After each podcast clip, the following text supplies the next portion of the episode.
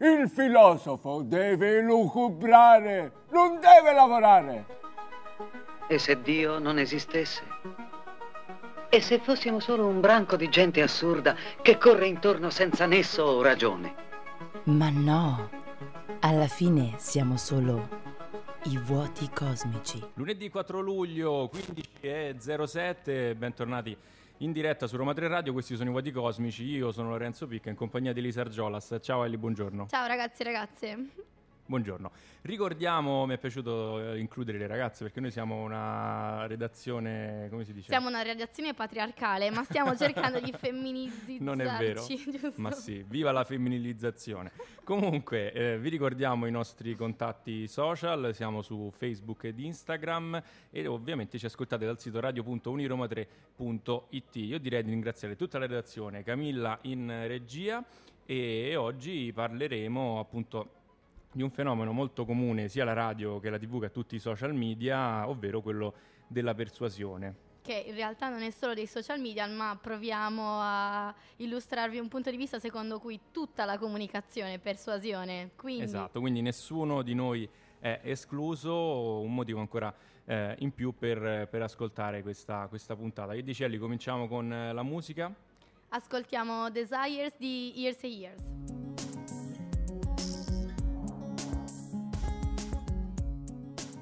RTR Roma 3 Radio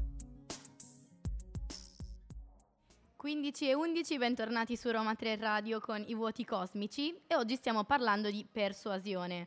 Eh, abbiamo già detto che persuasione non significa solamente le tecniche persuasive che mettono in atto in tv, in radio, tutti i social media per attirare la vostra attenzione, ma persuasione significa comunicazione, comunicazione e persuasione. In qualche modo tutti noi quando comunichiamo abbiamo fra i vari fini della nostra comunicazione anche quello di persuadere l'altra persona, che vuol dire in qualche modo eh, creare una credenza comune no? e quindi mettersi d'accordo con, con, l'altra persona. Poi chi è più bravo a farlo magari porta le persone sulla, sulla, propria, sulla propria, strada. Comunque per eh, appunto capire eh, questi, questi, meccanismi andiamo anche un po' nelle, nelle scienze cognitive. No? Nelle scorse puntate parlavamo del modello del codice, che è uno dei modelli classici della, della comunicazione, no? che vuole in qualche modo ehm, la comunicazione fatta di una codificazione del nostro pensiero, poi trasmesso tramite quelli che sono ad esempio i, il codice vocale, no? quindi appunto le, le parole, e, e, l'altra persona in qualche modo decripta questo, questo codice per ave- arrivare ad avere la nostra stessa idea, il nostro stesso pensiero. Questo modello però possiamo dire che è abbastanza eh, superato e uno dei modelli eh, diciamo, più innovativi è proprio quello proposto da, dal professor Ferretti, che appunto vede nella, nel fine di, di persuadere eh, uno delle... Mh, delle caratteristiche principali per eh, appunto del, del, linguaggio. Ci sono poi però appunto anche eh, modi di difendersi dalla, dalla, persuasione, giusto? Sì, ci viene naturale difenderci dalla persuasione dell'altro perché noi ovviamente non vogliamo cambiare le nostre credenze, i nostri scenari, per cui attiviamo questo meccanismo che si chiama vigilanza epistemica, per cui mettiamo in dubbio qualsiasi informazione che riceviamo, per cui la nostra persuasione, la persuasione dell'altro deve essere abbastanza forte da rompere questa vigilanza epistemica dell'interlocutore e modificare i suoi scenari, quindi la persuasione a questo serve. Eh, come si persuade secondo sì, il siamo, paradigma di Ferretti? Possiamo dire che siamo un po' tutti come, come San Tommaso, no? siamo scettici, se non vedo non credo, e, e, quindi esercitiamo questa vigilanza epistemica e dunque persuadere non è così facile come, come sembra, però un mezzo efficace che appunto eh, evoluzionisticamente abbiamo creato e continuiamo ad esercitare è quello eh, del raccontare storie, quindi delle, delle, narrazioni. Già è vero che, eh, tanto è vero che eh, già Aristotele no, nella poetica parla della produzione narrativa come una via privilegiata per raggiungere appunto lo scopo della, della persuasione e dunque il mitos, no? tutti noi conosciamo i miti antichi, eh, è un modo molto più potente e persuasivo delle verità fattuali, no? appunto eh, spesso anche oggi no, ce lo insegna la, tutto lo, lo, scetticismo verso la scienza che, che, c'è stato soprattutto in questo periodo del Covid, eh, mentre nelle narrazioni ben fatte a volte siamo più passibili di, di crederci. Vero, ma è proprio la scienza sempre che ci conferma il fatto che la narrazione, quindi il racconto di storie, sia il metodo più persuasivo e addirittura il nostro cervello a livello evolutivo, evoluzionistico, era già cablato per permetterci di raccontare storie. Quindi Esattamente. uh, le evidenze perime- sperimentali sono molto forti. Certo, noi ovviamente rimaniamo ah, diciamo, fautori della scienza, con questo non volevamo sminuire la scienza e proprio per questo vi eh, racconteremo anche un po' come, come dicevi tu Elisa, com'è cablato il nostro cervello, com'è eh, ossia organizzato e perché le storie, le narrazioni sono eh, così forti e fanno così presa su, eh, nostre, sulle nostre cognizioni. Noi adesso ci ascoltiamo i Rolling Stones con eh, Brown Sugar e poi entriamo in media stress di questa tematica.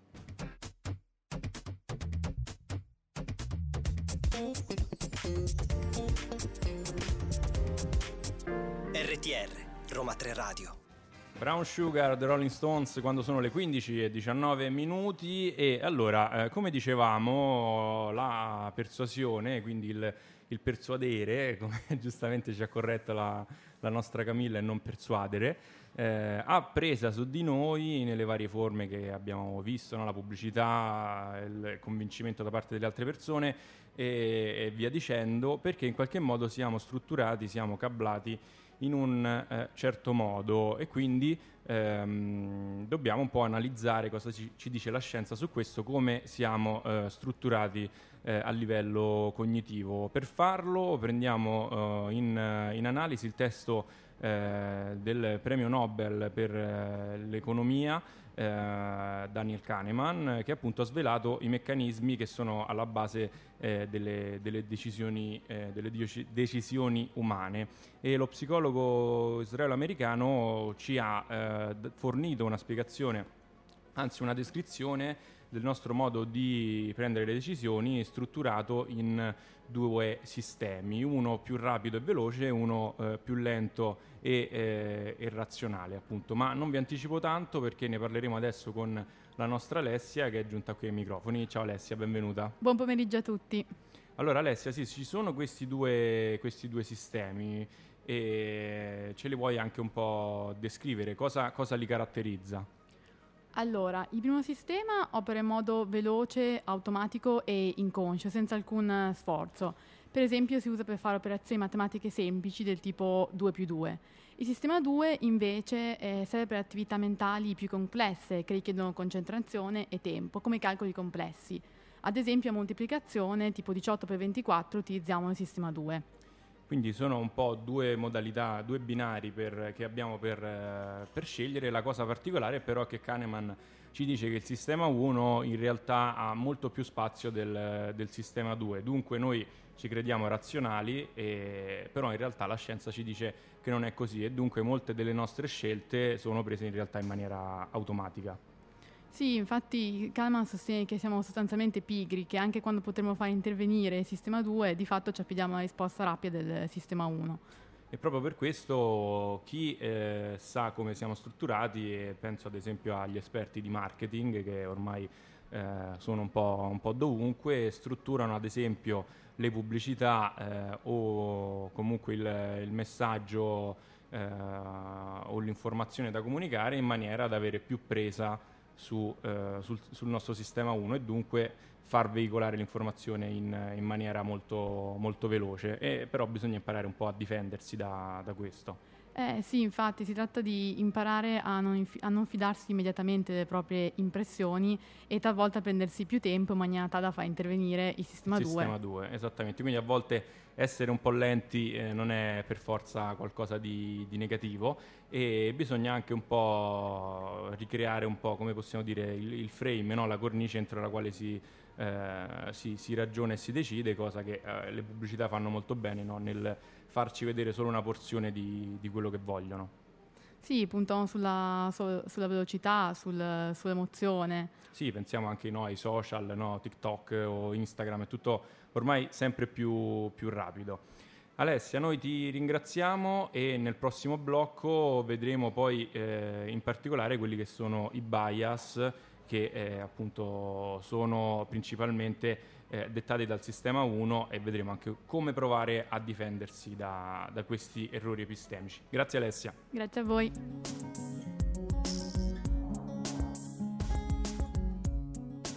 RTR Roma 3 Radio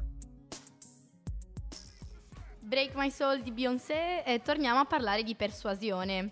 Eh, abbiamo parlato poco fa del sistema 1 e sistema 2 e come sistema 1 sia il sistema che ci permette di pensare più velocemente, di diciamo trarre conclusioni un po' affrettate senza ragionarci troppo sopra ed è infatti dal sistema 1, dagli errori del sistema 1 che poi nascono i bias cognitivi. Eh, che cosa sono i bias cognitivi? Li avevamo già citati nelle, nelle, scorse puntate, sono degli errori di ragionamento che la mente tende a compiere e che poi conducono a conclusioni sballa- sbagliate e illogiche. Uno dei bias più comuni è sicuramente la correlazione illusoria, ovvero ritenere collegati degli eventi senza fondate ragioni. Questo spesso eh, ci capita di imbatterci in questo tutti i giorni. Non si segue la logica, ma il cervello attua una distorsione della realtà che può essere spiegata con l'euristica della rappresentatività e l'euristica della eh, disponibilità. Uh, nel primo caso, quindi nel caso dell'euristica della rappresentatività, l'individuo tende a sovrastimare la probabilità che due eventi siano connessi nella realtà se lo sono nella sua raffigurazione mentale del mondo. Per esempio, quando diciamo io per un esame mi metto la mia maglietta fortunata perché mi fa prendere 30, cioè ovviamente... Che non è, non è vero, però ci crediamo. Però noi ci crediamo, ne siamo convintissimi, mentre nel secondo caso, quello dell'euristica della sp- disponibilità, se il pensiero di un evento provoca il pensiero di un altro evento, si crederà più facilmente che i due avvenimenti siano associati. Non si tiene conto però del fatto che la connessione mentale che si instaura può nascere appunto da, ragioni dipendenti dalla persona, come dicevamo anche prima, ad esempio da una raccolta selettiva delle informazioni per cui la conoscenza sull'argomento è limitata dal punto di vista eh, appunto cioè dal punto di osservazione dell'individuo personale e dunque non obiettivo, oppure dalla selettività della memoria. In qualche modo comunque l'individuo ha a scegliere eh, dove guardare e questo sicuramente limita di molto eh, la veridicità di, di, quelle osservazioni. Esatto. A favorire mecca- questo meccanismo della correlazione illusoria contribuisce anche la tendenza alla conferma, il cosiddetto bias di conferma per, per, il quale si prendono in considerazione tutti i fatti che possono solamente provare la connessione ipotizzata e ign- si ignorano quelli che la contraddicono. Cioè, io ricordo per esempio nel periodo Covid iniziale, se io sono convinto che i vaccini non funzionano, troverò tutti gli articoli che dicono no, con i vaccini succede questo, quest'altro mentre non mi soffermerò a leggere quelli che contraddicono questa mia ipotesi. Certo, e dunque questa selezione soggettiva no, rafforzerà la nostra credenza, che però è appunto una eh, petizio principi, no? andiamo a cercare proprio quello che eh, vogliamo e tralasciamo tutte le ipotesi contrarie. Il bias eh, della conferma dipende anche in grande misura dal sovraccarico informativo, infatti dinanzi ha una moltitudine di scelte, la scorciatoia mentale a cui principalmente si ricorre è proprio la selezione dei contenuti che confermano l'idea eh, di partenza, che come dicevi tu Elisa è un po' quello che eh, a volte è accaduto, no? eh, soprattutto in, grande, in questo grande eh, periodo di, di, informazioni legate, legate al, al, Covid. Sì, siamo pieni di informazioni, quindi non possiamo leggerle tutte, scegliamo solamente quelle con cui siamo d'accordo fondamentalmente. Eh, sì, e questo al di là del Covid un po' sicuramente ci segna in tutti i casi possibili, quindi l'augurio è quello di essere un po' più aperti mentalmente e mettere in dubbio anche se stessi, cosa che non è sempre facile. Assolutamente. Ora che conoscete i bias, mi raccomando, riconosceteli. e non, non, guardateli solo negli altri, perché ce li abbiamo tutti questi, questi bias. Esatto. Comunque, noi corriamo adesso con i The Killers e poi torniamo qui ai voti cosmici.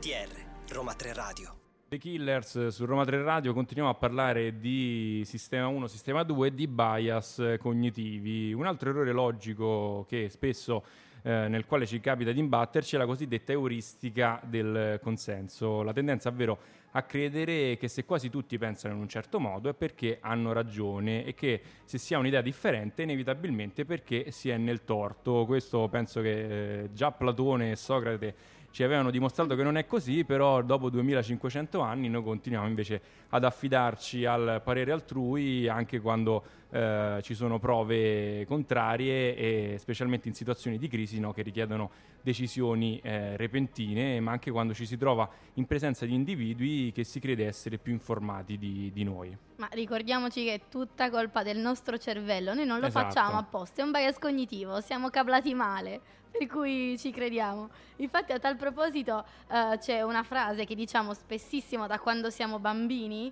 ossia ce l'hanno tutti o lo fanno tutti, queste cose qua. Come per dire se ce l'hanno gli altri, se lo sanno gli altri, se lo fanno gli altri, allora è giusto. È vero, allora è vero. va bene così. Però in questo ti copiarli. ricordi che già appunto la saggezza dei nostri genitori o dei nonni, no? Che quando si, si tirava fuori questa, questa affermazione ci dicevano: "Eh beh, ma se si buttano tutti dal ponte, ti butti pure tu. E già lì capivamo che. E noi entravamo in crisi. sì, però poi dicevamo: no, vabbè, allora, allora no. Però se ce l'hanno tutti sembra, sembra migliore, quindi dobbiamo averlo anche noi. E questo è un bias cognitivo, proprio come dicevamo, l'euristica del consenso.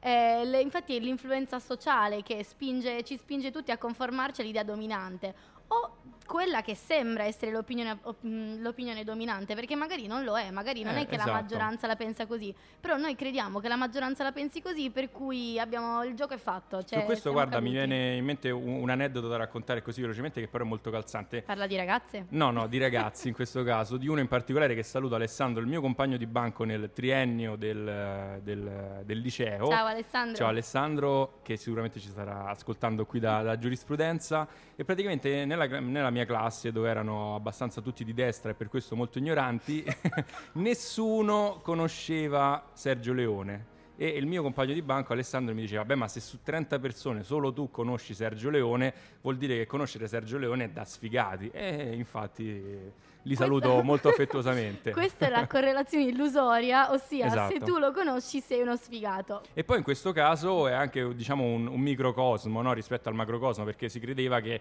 tutta la saggezza e tutte le cose giuste fossero all'interno di, di quella classe, mentre invece fuori c'era un mondo che cono- conosceva Sergio Leone e lo conosce tutt'oggi, per fortuna.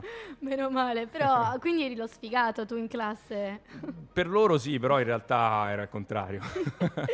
Eh, possiamo parlare anche di un altro effetto molto velocissimamente, molto velocissimamente, che sarebbe tipo l'halo effect, l'effetto alone, che consiste nell'attribuire valore a delle cose che magari valore non hanno, ma solo perché sono vicine a qualcuno di cui percepiamo il fascino estetico e Eh, intellettuale. Se lo dice lui, se lo dice lei, Esatto. come per esempio mettere Brad Pitt a promuovere una crema per far sparire le rughe. Certo, e se certo. la usa Brad Pitt, che non ne sa niente di creme Brad Pitt, ma se lo fa Brad Pitt che noi stimiamo, amiamo e lui è bellissimo, compriamo la crema. Ma infatti sai quanta gente si è iscritta e si iscriverà a Roma 3 solo perché hanno visto eh, le nostre immagini promozionali, no? A proposito, guardatele tutte, tutti mettete like.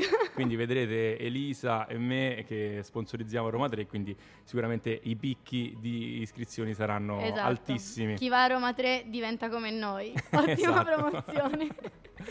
Comunque, noi adesso ci ascoltiamo Fabri Fibra con la sua, con la loro, anzi, perché insieme a Colapesce e Di Martino Propaganda, che canzone più ad hoc non poteva esserci. Quindi grazie Camilla della tua scelta ad hoc.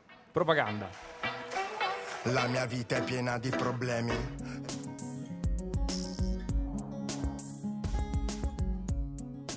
RTR Roma 3 Radio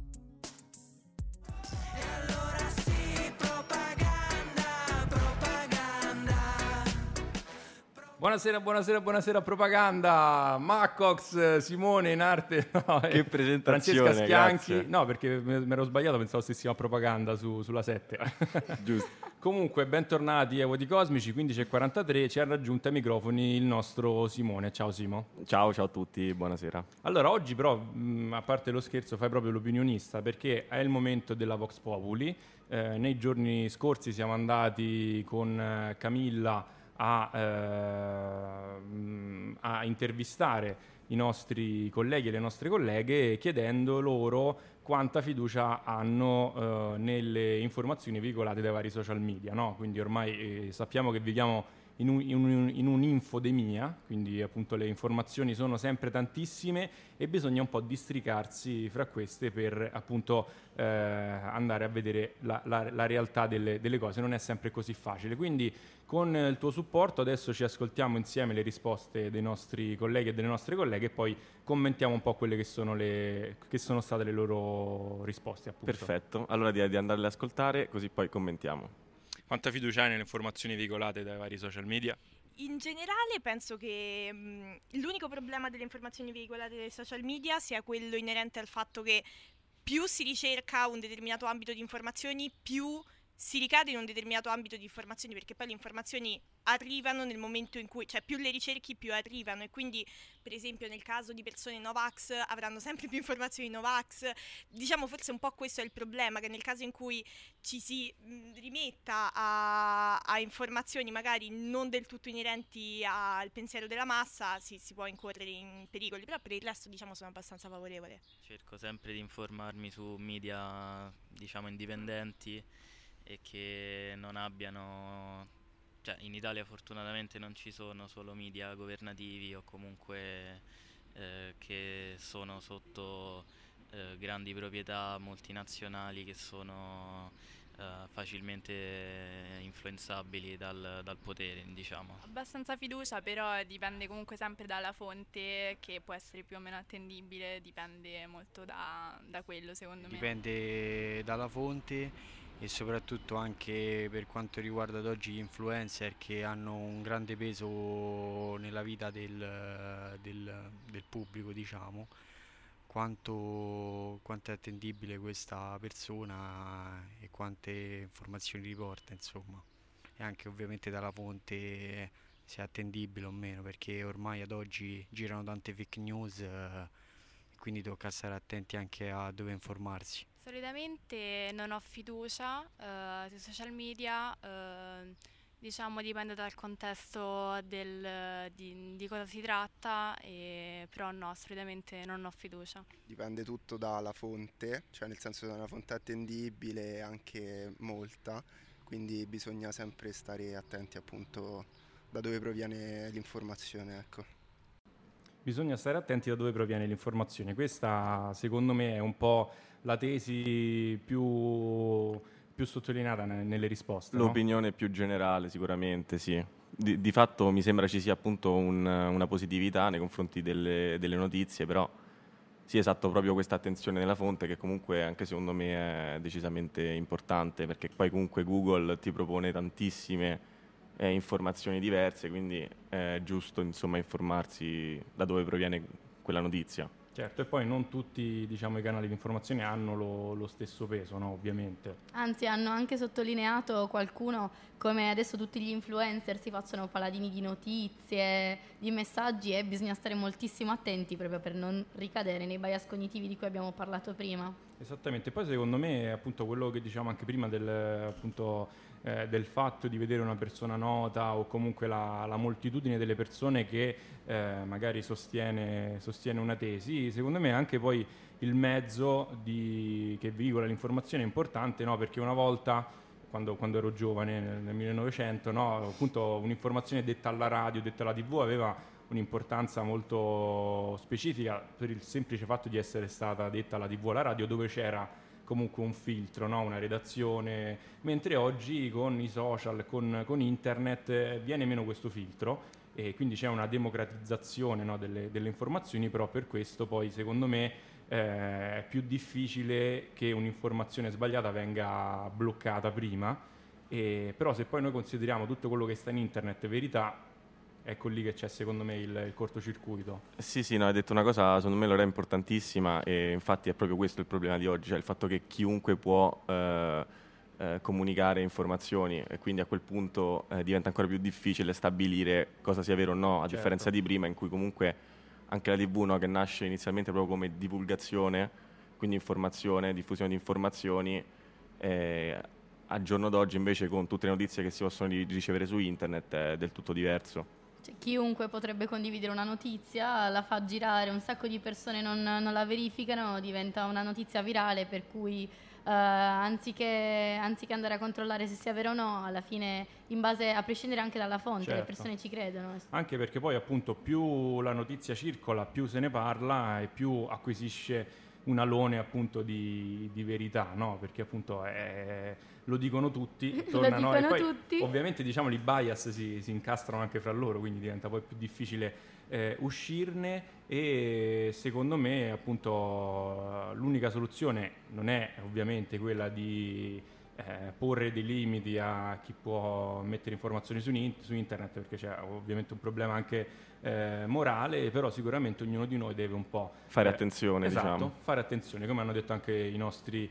eh, intervistati. Infatti E- molto utile adesso sono nei social media i fact checker, tipo Giusto, su vero. Facebook, su Twitter, che vanno proprio a controllare le notizie che vengono diffuse per vedere se c'è un riscontro empirico. Certo, ovviamente, e- però non è una cosa così scontata, no? Se pensiamo che oggi, per esempio, ci sono persone che sostengono eh, che la Terra non è, non è rotonda, e noi ne, ne conosciamo qualcuno? No, forse Pure no, più- più di l'hanno uno, detto. pure più di uno. Più di uno. Più di uno.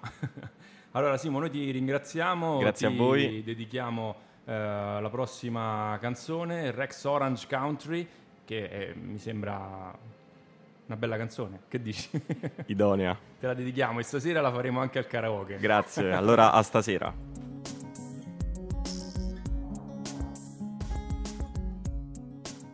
RTR Roma 3 Radio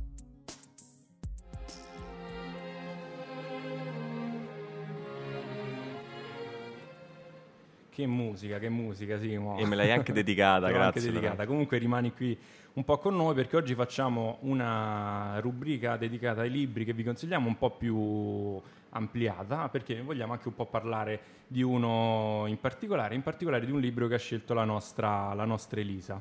Questo libro è di Paolo Borzacchiello, che è un esperto di intelligenza lin- linguistica principalmente applicata al marketing, ma in realtà eh, per tutta la vita in generale. Eh, il titolo del libro è Basta dirlo. Eh, lui propone una raccolta di frasi che noi diciamo inconsciamente praticamente tutti i giorni e che ci portano poi a abbassare la nostra autostima, le nostre speranze, a svalutarci, a- ad attivare tutti i bias cognitivi che ci inducono in errore. E lui ci propone tutte queste frasi che sono davvero davvero interessanti. Questo un po', scusami Elisa, anche a livello psicologico no? si parla di eh, profezie autoavveranti, no? Esatto, esatto, parla proprio anche di queste cose. Infatti lui suggerisce altre frasi con cui sostituire quelle che siamo abituati a dire per cambiare un po' la, la nostra realtà, perché Borzacchiello dice le parole creano la tua realtà, le parole Mm. che usi te la creano, quindi cambia le parole. Le e parole crea- sono importanti, diceva Nanni Moretti, no? no, Eli, è vero. Sì, sì, sì. Non ti prende sul serio. No. Figuriamoci, ma torniamo al nostro Borzacchiello. Eh, Quali sono appunto queste? Diccene qualcuna. Eh, ne- ve ne cito qualcuna, una presa dal, dal capitolo che si intitola 5 frasi che demoliscono la tua autostima e ti rovinano la vita. Eh, qui non stiamo parlando comunque di fuffa, eh, cioè ci sono delle ricerche Certo, di scienza cognitiva alla base, quindi eh, si parla seriamente. Una frase che noi usiamo davvero spesso, soprattutto nei litigi, so già cosa mi dirà. Soprattutto noi maschietti, questo va detto. Che no? voi ne sapete anche meno. No, Esatto. non è vero, dai, sto scherzando. Eh, lui dice, so già, so già cosa mi dirà. Non è vero, lui dice una frase sbagliata, è anche falsa. Voi non sapete niente, cioè non sapete proprio un bel niente. È vero, è vero, so- sottoscrivo, ci sta. E invece fornire al vostro cervello messaggi del genere non fa altro che abbassare la motivazione e rendere le vostre azioni molto più faticose. Cioè si può sostituire questa frase dicendo tipo potrebbe forse dirmi di no per stimolare il cervello a esplorare delle so- soluzioni più potenzialmente adatte a gestire quindi la reazione di, Certo. di un diniego di questa persona. Certo. non, non sapete cosa l'altra persona vi sta per dire, non siete veggenti, ricordiamoci Giusto. Sempre posso dire che cosa. appunto questo so già cosa mi dirà in realtà apre poco a- all'altra persona, no? è sempre molto ego riferito, quindi so io, so- c'è sempre l'io al centro della, Blocca il della dialogo persona. completamente. E Camilla mi guarda come se volesse dirmi qualcosa. Lei sa già che stavi esatto, dicendo ma io so già cosa mi dirà Camilla. Ma lì lo sappiamo tutti, dai. Ma in realtà c'è un aneddoto molto interessante su Camilla perché l'altra volta ho indovinato veramente cosa stesse Ah, pensando. Attenzione, questo di- comunque Camilla, eh, ormai la conoscete, la nostra regista, prima o poi speriamo di portarla Ora anche non può voce. confermare perché non, non sta qui in voce con noi, sta in regia, però comunque sia, ci fa sten- cenno di sì con la Sta testa. annuendo, sta Quindi l'hai proprio indovinato? Proprio indovinato, proprio letto nella sua mente. Però Mind reading. è- è un- mi succede una volta su 100, le, le altre 99 succede quello che ha detto Elisa. Vabbè, fatti pagare nel dubbio per quella Esatto. volta che Per quella volta che viene, sì, infatti. Eh, ne presentiamo un'altra che la presentiamo adesso o il prossimo No, no, blocco? andiamo, co- continuiamo con adesso. un'altra... Eh, sempre nell'ambito dei bias cognitivi, un'altra frase che diciamo spessissimo a me non succederebbe mai. Eh, qua si tratta E del- invece, questo e poi vi succede e voi siete impreparati perché ave- avete detto che non vi sarebbe mai successo. Si tratta qua invece del bias, dell'eccesso di fiducia, un'eccessiva stima di noi stessi che poi può portarci a sottovalutare la reale portata di pericoli in arrivo o di impiego richiesto rispetto, di impegno richiesto rispetto a un determinato compito. Diciamo a me non succederebbe mai, quindi non ci prepariamo a quell'eventualità. E invece magari potrebbe succedere anche a voi. Non, Certo. non limitate la vostra realtà. Potrebbe succedere a voi come a qualsiasi altro. Io- No, io, io anche se fumo a me non verrebbe mai il cancro. E invece o quals- qualsiasi altra cosa. Sì, no, infatti anche perché poi appunto questo certi- è bello che tu abbia scelto questa frase perché ehm, va detto che appunto il modo di influenzare e persuadere le altre persone eh, vale anche per noi stessi, no? Quindi come parliamo a noi stessi, eh, conoscendo i nostri bias e i nostri limiti, può essere un modo per eh, appunto eh, persuaderci. E però non solo in negativo, come dicevi prima, ma anche in, in positivo, a volte troppo positivo. Il troppo stroppi anche in questo caso. E la scienza lo conferma, Sì. c'è la scienza che ci dice che chi visualizza troppo se stesso in versione positiva alla fine perde motivazione e ottiene Certo. meno risultati di chi, chi non si lo loda si sbroda, no? Oggi sono in versione motti, no, come si dice, eh, frasi... Del cucciolone. No, anche, giusto. Volevo dire cultura popolare, però anche il Ci sta, cucciolone ci sta, è cucciolone. cultura popolare. Poi cucciolone è il soprannome che utilizza Simone per me, quindi...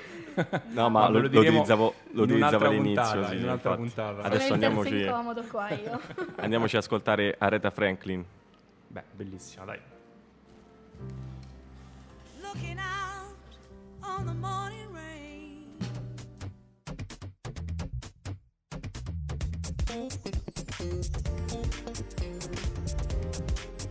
RTR, Roma 3 Radio.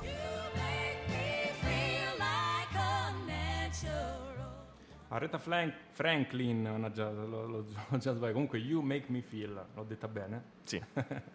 allora, Simone è ancora con noi. Elisa, siamo giunti alla fine di questa puntata e vogliamo però ricordare i nostri contatti social. Ricordiamo che ci potete trovare su Facebook, su Instagram e su Twitter Roma 3 Radio con la parola su Facebook e su Twitter mentre col numero su Instagram. Poi il- ci ascoltate ovviamente dal sito radio.uniroma3.it e troverete notizie del podcast che uscirà fra poco, a breve, è il tempo di, di montarlo per riascoltare la, la puntata, ovviamente sulle piattaforme SoundCloud e eh, Spotify. Con i Vuoti Cosmici torniamo lunedì prossimo con quella che sarà l'ultima puntata di questa eh, stagione prima dell'estate, quindi l'appuntamento è a lunedì, non mancate, ci saluteremo e concludiamo come sempre con eh, l'aforisma del, del giorno di puntata, tratto proprio da Daniel Kahneman che più volte abbiamo citato, che scriveva così, un modo sicuro di indurre la gente a credere a cose false è la frequente ripetizione, perché la familiarità non si distingue facilmente dalla verità. È quello che diciamo un po' prima, no? che una notizia anche falsa, se poi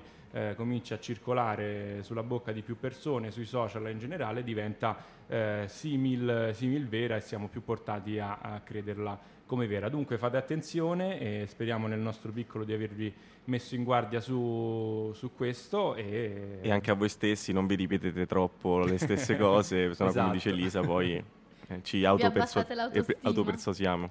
Però come con Elisa, no, a forza di ripe- ripetergli che sono una persona simpatica, alla fine ci sta quasi no, credendo. quello non ci siamo ancora arrivati, proviamoci Allora, l'anno prossimo. Devo continuare, ripetita Juvent a proposito. Allora, eh, ringraziamo anche Elisa, eh, sì, ciao, Alessia e Camilla in regia, tutta la redazione, grazie per averci ascoltato e l'appuntamento è a lunedì prossimo. Ciao a tutti. Il filosofo deve lucubrare, non deve lavorare. E se Dio non esistesse? E se fossimo solo un branco di gente assurda che corre intorno senza nesso o ragione? Ma no, alla fine siamo solo i vuoti cosmici.